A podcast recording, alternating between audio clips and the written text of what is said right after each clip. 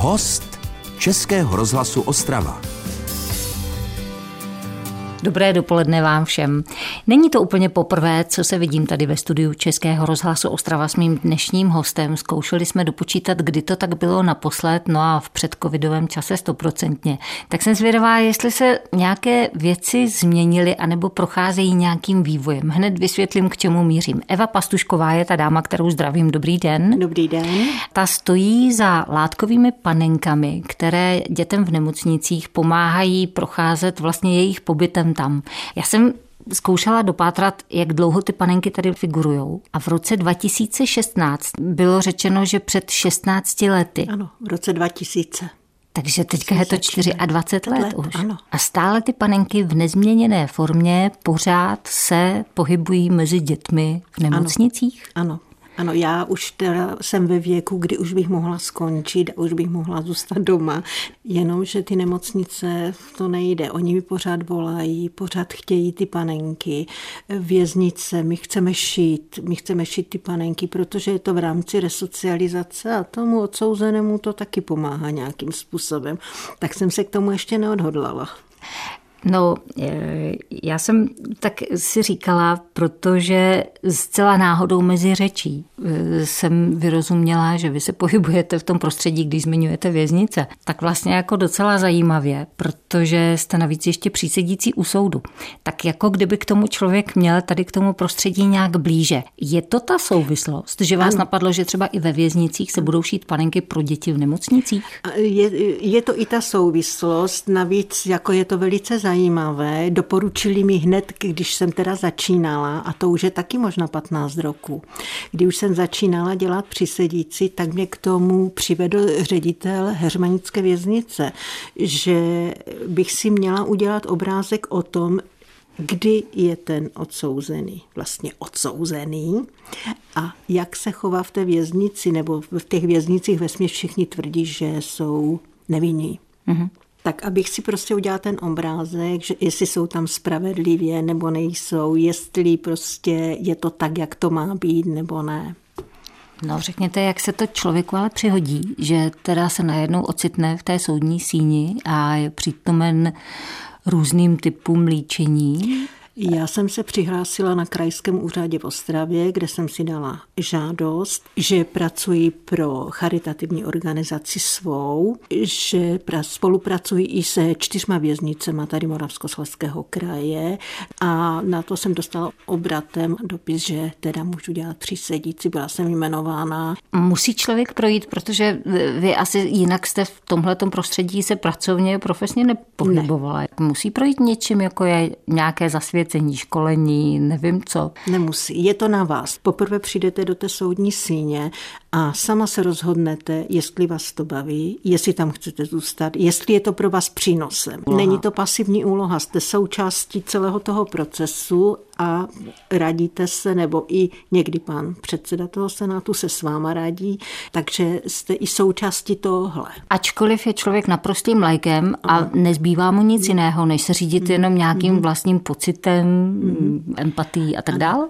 Ano, protože pan předseda třeba říkal, já se řídím právem, mám vedle sebe vás a vy se řídíte srdcem. A z druhé strany mám dalšího přísedícího, který se řídí prostě taky e, e, načítá ten zákonník a všecko. Takže on si vždycky bere mezi tím, vysvětluje, proč je to tak a proč to tak není. Když se dostanete na naše stránky Panenka dětem, tak tam máme sloupek spolupráce s věznicema. S tiskovou mluvčí věznice v Hřmanicích oslovila několik vězňů a ptala se těch vězňů, proč tu panenku ší, proč to dělají. A tam jsou opravdu zajímavé odpovědi. Například? Je to, je, to, je to odpověď od člověka, který zavraždil, nebo je tam odpověď od člověka, který způsobil škodu, újmu na zdraví. A co tam slyšíte? Jaké odpovědi? No, ve směs je to, že vlastně chtějí pomoci dětem. Je to strašně baví. Já jsem povinně anoncovala naše povídání, jako že se bude týkat hodně těch dětí, hodně těch panenek a začali jsme pěkně z hurta v soudní síně ve věznici. Ještě musím dodat, že jsem byla naposledy před loni, v loni ve věznicích, právě tady v Heřmanicích a ty panenky opravdu, oni jsou velice, velice šikovní.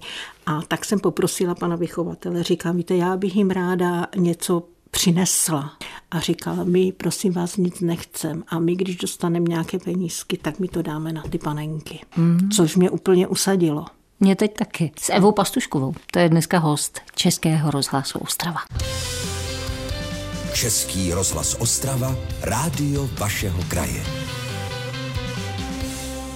Eva Pastušková je dnes hostem Českého rozhlasu Ostrava, pomyslně řečeno taková maminka látkových panenek. Je to vlastně fakt váš nápad? Ne, Eh, ne, Kde jste ne. ho našla? Před těma 24 lety tento nápad přivezla do České republiky paní hraběnka Matilda Nosticová, která přivezla vlastně první panenku.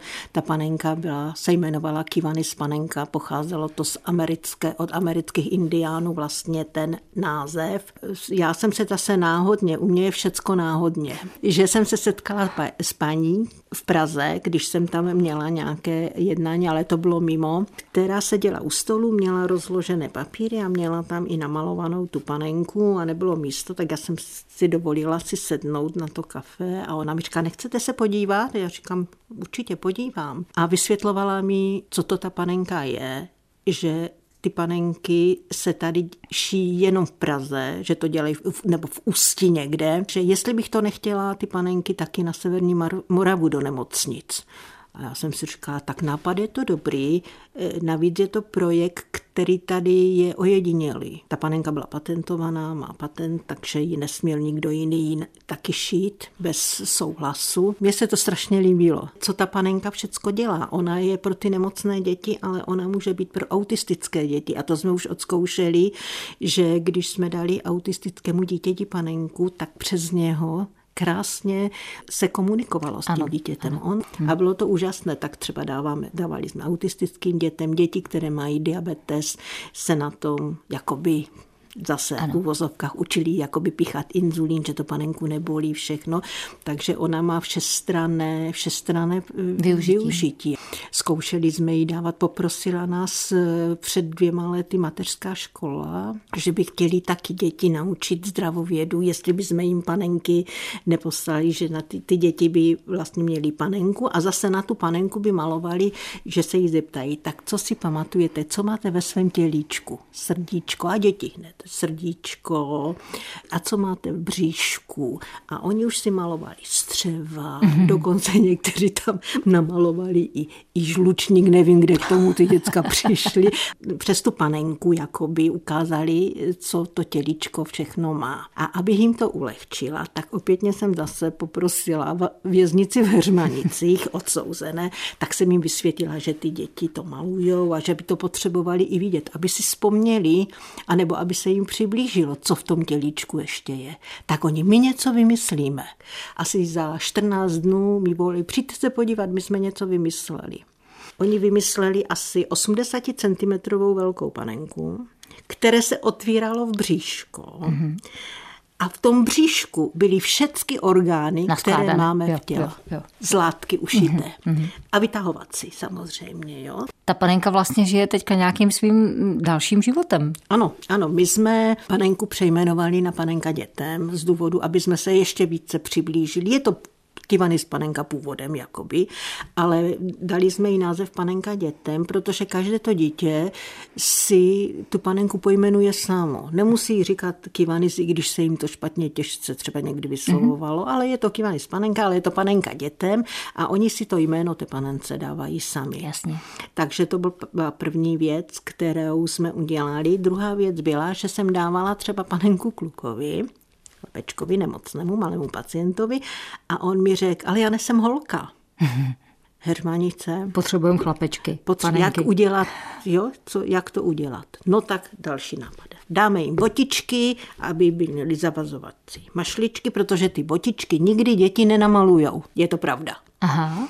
Holčičce dáme mašličku do vlasů, kluk bude bez mašličky. Takže já přijdu do nemocnice, vezmu dvě panenky, říkám tak, kluci, vidíte, toto je holčička, toto je kluk. A byli spokojeni, Jo. protože oni si vybrali toho kluka, hned si na něho malovali fotbalistu nebo já nevím co. A holčičky si vzali svoji holčičku, která má mašličku. Tak to byla další věc, kterou jsme změnili. Ono se to časem vyvíjí, že? Časem, no. Já jenom mi tak běhá hlavou, že vlastně takový, takový pidi nápad, Tak mám. Napadá vás taky jako ta taky z těch pelíšků a přitom mm. taková blbost. No přesně. ano, ale to je no. jako v velkých uvozovkách, protože to je teda mm. něco, co hýblo a hýbe 24 let tady prostorem mezi dětmi, což je úžasné. No tak já jsem ráda, že si o tom teď povídáme po čase zase s paní Evou Pastuškovou, je to můj dnešní host. Český rozhlas Ostrava, rádio vašeho kraje. Tady ve studiu Českého rozhlasu Ostrava probíráme panenky. Jsou to speciální panenky, protože slouží dětem v nemocnicích. Panenka je něco jako takový nemocniční kámoš.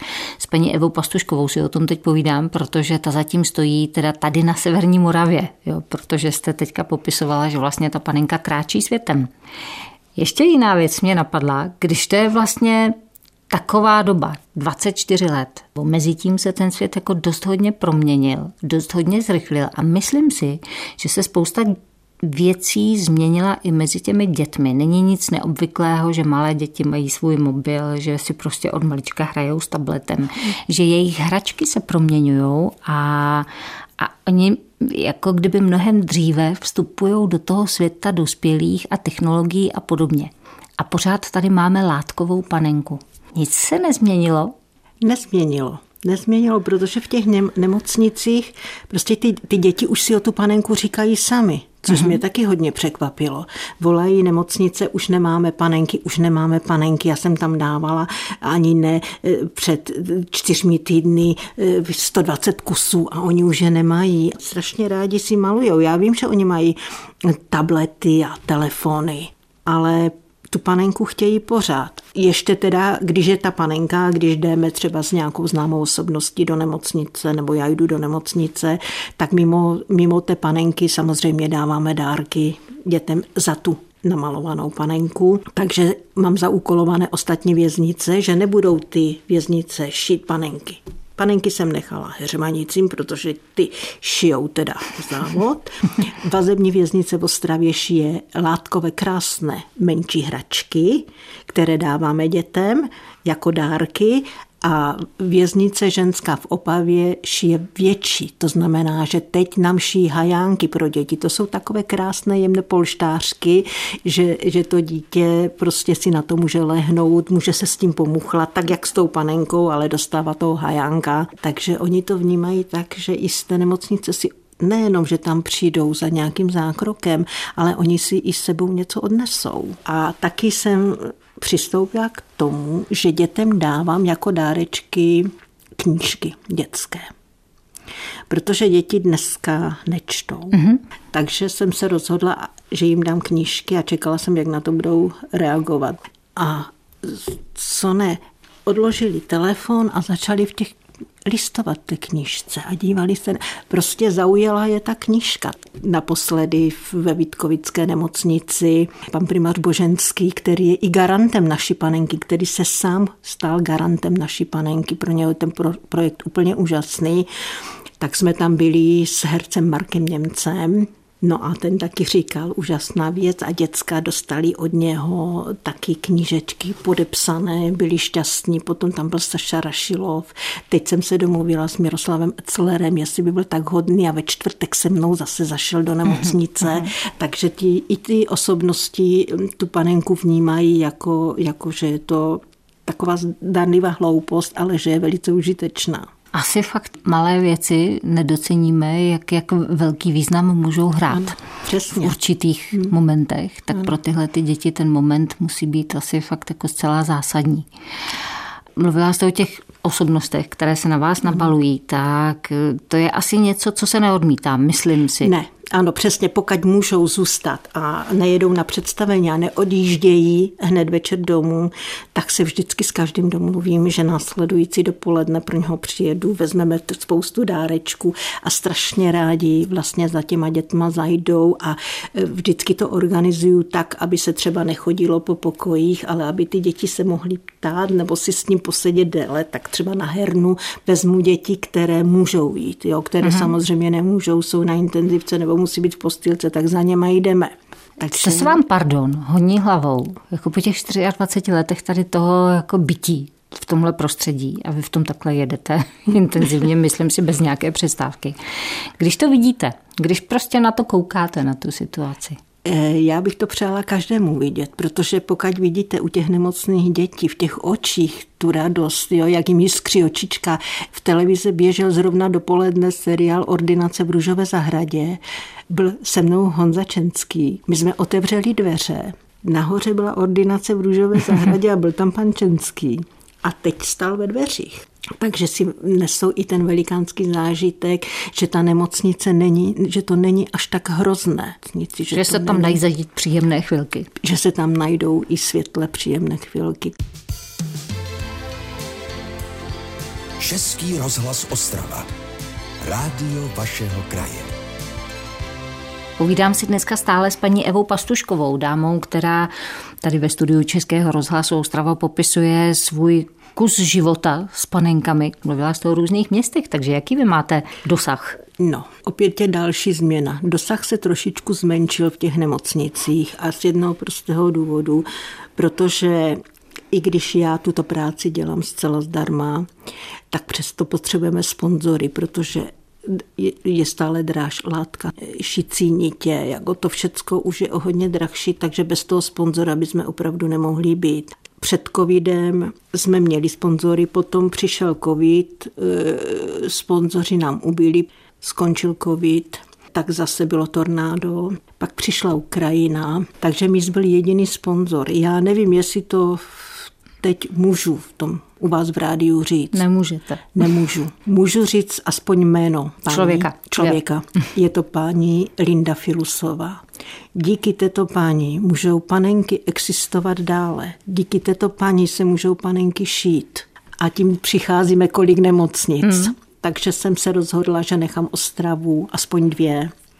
Mám e, vlastně městskou nemocnici Ostrava Fifejdy a Vítkovickou nemocnici pana primáře. Potom mám Havířovskou nemocnici, Třineckou nemocnici, a měla jsem ji frýdeckou, ale tam došlo k nějakým, re, nějaké reorganizaci, tak to by byla ta další a poslední. Přemýšlím, pardon, nad váma teďka vůbec, jo? Když, když to takhle poslouchám, když na vás koukám, když popisujete i to, že jistou dávku urputnosti jste asi tak nějak vyfasovala do života, tak jaká byla Eva Pastušková jako dítě třeba? Si pamatuju, že jsem pořád inklinovala k dětem. Já jsem u sousedu vozila děti, hlídala děti, vozila kočárek do parku. Prostě pořád jsem nějak těm, pořád mě to táhlo vlastně nějak k těm dětem. Co jste teda potom dělala? Já jsem v 68. vyšla vlastně ze školy a naivní holka, ještě s mojí kamarádkou jsme říkali, a víš co, ona mi navede, víš co, budeme zajíždět auta, my jsme strašně rádi, já řídím do dneška, strašně mm-hmm. ráda jezdím mm-hmm. autem. Já říkám, jo, ale kde, jak to udělala? Říkala, já jsem se ptala taťky a on říkal v Kopřivnici, že to bude nejlepší. Vůbec, nic takového. Já jsem nakonec skončila u výstupní kontroly a, a moje kamarádka, ta radši otěhotněla, odešla tam, mm-hmm. jo. tam jsem skončila, takže jsem dělala první pěstounku zase u dětí, potom ve školce, i když jsem měla nastoupit vlastně do školy, tak přišla revoluce a já jsem dostala rakovinu. Mm-hmm. Poprvé jsem přišla o lidku, měla jsem jeden z nejzhobnějších nádorů maligní melanom. V té době ještě ty léky nebyly až takové, ale přesto zase jsem měla nad sebou nějaké anděly strážné a nastoupila jsem, že budu prodávat hrač, že budu hračky, zase děti, že tam to bude jednodušší. Dělala jsem hračkářství, pak jsem šla na kontrolu po dvou letech a bohužel se mi rakovina vrátila už tak, že se mi metastázy dostali do třísel. Už jsem dostala i důchod. Díky panu primáři, který už dneska nežije, jsem dostávala interferon A, který to byly švýcarské léky, kdy jedna injekce, kterou jsem si musela pichat sama do břicha, stála 7,5 tisíc tenkrát. Jo, a já jsem si je musela třikrát denně pichat do břicha a tři roky. A tam už potom přemýšlíte, jestli, jestli máte dál existovat, protože po těch injekcích dostáváte deprese, zimnice, horečky. Paní onkoložka mi řekla, pokud ráno nevstanete z postele, nevstanete, musíte vstanout a jít A zase přišla ta okolnost, že jsem musela jít do Prahy, tam jsem potkala tu paní a začala jsem s těma panenkama a tam jsem si taky řekla, že to nikdy nebudu dělat za peníze. Mm-hmm. Že si nikdy nebudu brát vlastně plat, jakoby mzdu. Tak jsem si to řekla. Hezky. Tak jsem se jako utopila v tom vašem příběhu teď. No to a... ještě příběh, že manžel musel na transplantaci srdce už 23 let je druhý nebo třetí nejdéle žijící na Severní Moravě. Mm. Je úžasný, jak to zvládá. On vlastně asi pět roku po transplantaci nebo šest roku se rozhodl, že poletí do Austrálie za dcerou. Ježko, Já říkám, prosím tě, prosím tě, letěl. Já myslím, že teď jako dost rozumím vlastně tomu všemu. Ty panenky najednou chytají úplně jiný náboj, jsou v úplně jiném kontextu. A já to slyším po letech poprvé. to pořád jenom o tom projektu, není to o mně, co se mi stalo, co jsem prožívala a to, takže to nikde neříkám, říkám vám to poprvé. No já za to děkuju. Co vám mám popřát? Hodně zdraví. Hodně zdraví. Přeju vám to. Moc děkuju za tuhle tu chvíli teda. S Evou Pastuškovou jsem mi strávila, těšilo mě, děkuju. Já vám taky děkuju. Český rozhlas Ostrava, rádio vašeho kraje.